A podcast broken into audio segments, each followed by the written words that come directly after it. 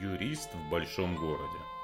Здравствуйте, меня зовут Сергей Пирогов, и вы слушаете мой подкаст «Юрист в большом городе». Это подкаст для тех, кто хочет знать свои права, законно вести свою деятельность, быть юридически грамотным и не быть обманутым. Сегодня об основных моментах налоговых вычетов. Ранее я уже рассказывал вам подробно обо всех видах налоговых вычетов, а сегодня об основных изменениях 2022 года. Итак, для начала давайте снова договоримся о том, что налоговый вычет – это право уменьшить вашу налогооблагаемую базу и право вернуть из бюджета ранее уплаченный налог. Но не просто налог, а налог на доходы физических лиц. Поэтому правом на возврат обладают те, кто ранее уплатил налог, потому что это не субсидия, не льгота, это именно возврат. А чтобы что-то вернуть, для начала нужно что-то заплатить. В этом году срок подачи декларации установлен 4 мая. Это касается только тех, кто обязан задекларировать свои доходы. Ну, например, вы продали что-то, продали квартиру или сдавали квартиру в аренду, то есть получили доход, который облагается налогом. Для тех же, кто хочет просто воспользоваться налоговым вычетом и вернуть сумму уплаченного налога, например, в связи с обучением, лечением или приобретением объекта недвижимости, государство никак не ограничивает таким сроком. Вы можете подать декларацию в любой момент по истечении течение года, в котором вы произвели соответствующие расходы или приобрели соответствующий объект недвижимости. Кратко напомню, какие же виды налоговых вычетов существуют и о каких вычетах можно заявить в 2022 году.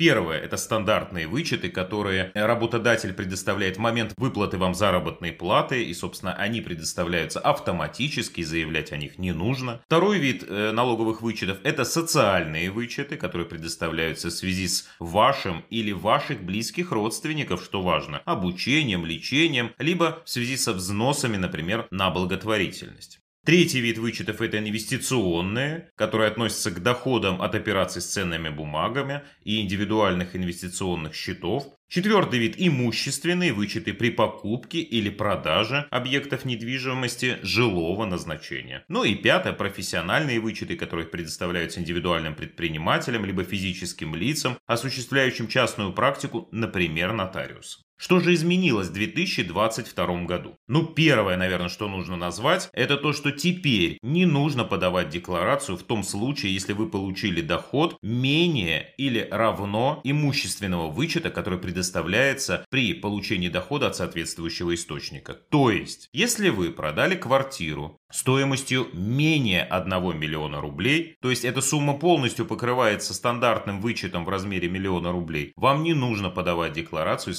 уплачивать налог. Или если вы продали иное имущество на сумму менее 250 тысяч рублей, а это как раз размер налогового вычета при продаже иных видов имущества, вам также не нужно подавать декларацию и, соответственно, не нужно уплачивать налог. Ну, что касается налога, то было и раньше налог не возникал, но главное главная новация в том, что и декларацию теперь подавать не нужно. Никаких разночтений теперь здесь не появится. Второе изменение – это наличие упрощенного порядка получения налоговых вычетов, без подачи декларации 3 НДФЛ и подтверждающих документов. Правда, такой порядок будет действовать пока только для предоставления двух видов вычетов – это инвестиционный и имущественный, связанные либо с приобретением и строительством жилья, либо с уплатой процентов по ипотеке. Необходимые для вычета сведения будут поступать в налоговую от банков, брокеров и других налоговых агентов через специальную программу обмена информацией и при наличием налоговых соответствующих сведений налогоплательщику останется только подписать предзаполненное заявление и указать банковские реквизиты для перечисления денег. А такое предзаполненное заявление налогоплательщик получит в свой личный кабинет на сайте налоговой. Получить вычет в упрощенном порядке возможно только в том случае, если банк или брокер присоединился к специальной программе по обмену информацией с налоговой. Участие в ней добровольное, присоединиться к этой программе или нет, решает каждый налоговый агент самостоятельно. Следующее нововведение 2022 года – это то, что теперь мы можем заявить расходы, связанные с нашим занятием спортом. Государство заботится о нашем здоровье, поэтому теперь налогооблагаемую базу можно уменьшить на те расходы, которые мы произвели, например, на приобретение абонемента в фитнес-клуб. Ну и в заключение, последнее изменение, которое заключается в том, что уведомление о праве на вычет больше не нужно получать на руки, а инспекция самостоятельно его направит работодателю, если вы хотите получить вычет не путем возврата, а через своего работодателя. То есть, чтобы работодатель не удерживал какое-то время, пока не исчерпается ваше право на вычет, НДФЛ из вашей зарплаты, и тем самым вы ежемесячно получали чуть большую сумму. Для этого нужно обратиться в инспекцию, подать соответствующее заявление